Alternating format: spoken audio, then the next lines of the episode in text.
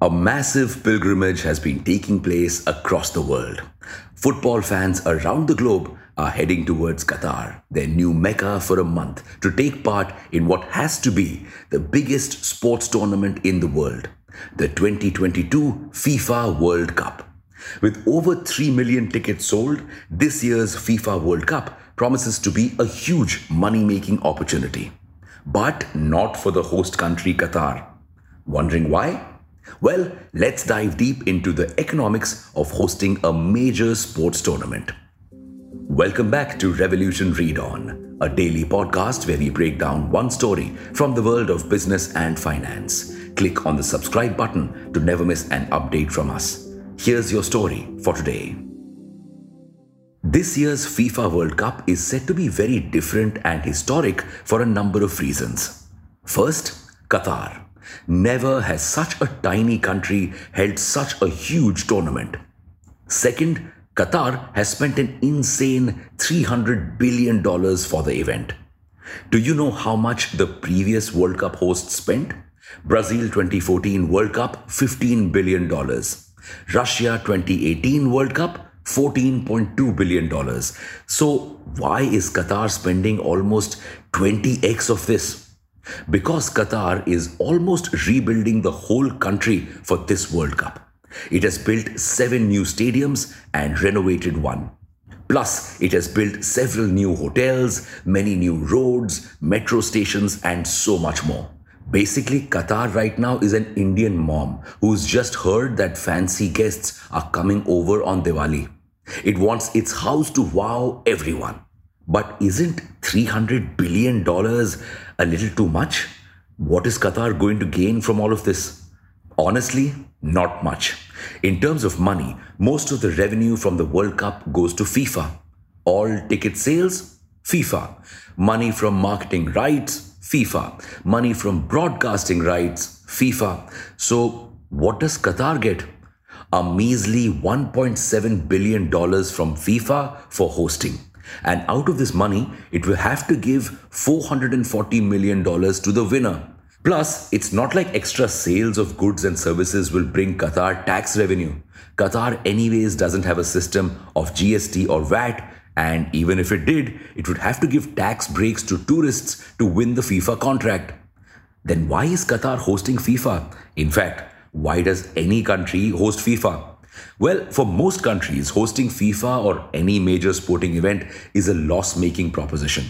But usually, they recover this money in a few years. How? You see, these events make a huge public relations campaign, boosting travel and tourism. Plus, the infrastructure they build for these events helps boost the economy. But this is no justification for Qatar's $300 billion splurge. Qatar is building close to 130,000 hotel rooms to accommodate guests. To ensure that even 70% of these hotel rooms are occupied at all times, Qatar needs a 15x rise in tourism, which is almost impossible. Now, you would think that this whole exercise would at least generate employment, right? Wrong. Qatar currently has only about 360,000 Qatar nationals the others, especially those employed in building infrastructure projects, are all migrant workers, most of whom send their earnings back to their home countries, keeping and spending very little in Qatar. So, Qatar is not going to see much financial benefit from this. It can gain at max $17 billion from the whole tournament. This brings us back to our main question why spend so much? Because Qatar wants to rebrand itself. Right now, it is just some tiny country in the Middle East that is guzzling gas and printing money. But very soon, the world will shift from oil and gas to renewable energy, leaving Qatar and other such oil rich countries in the darkness. So, Qatar and other Middle Eastern countries are all trying to rebrand themselves. Qatar wants to become a sports hub for the world. It is also set to host the Formula One Grand Prix from 2023 and maybe even the 2036 Olympics. This $300 billion can be considered a long term investment towards that goal. Building world class infrastructure for sports fanatics over the years will ensure steady revenue from sporting events. It will also bring advertisers and tourists.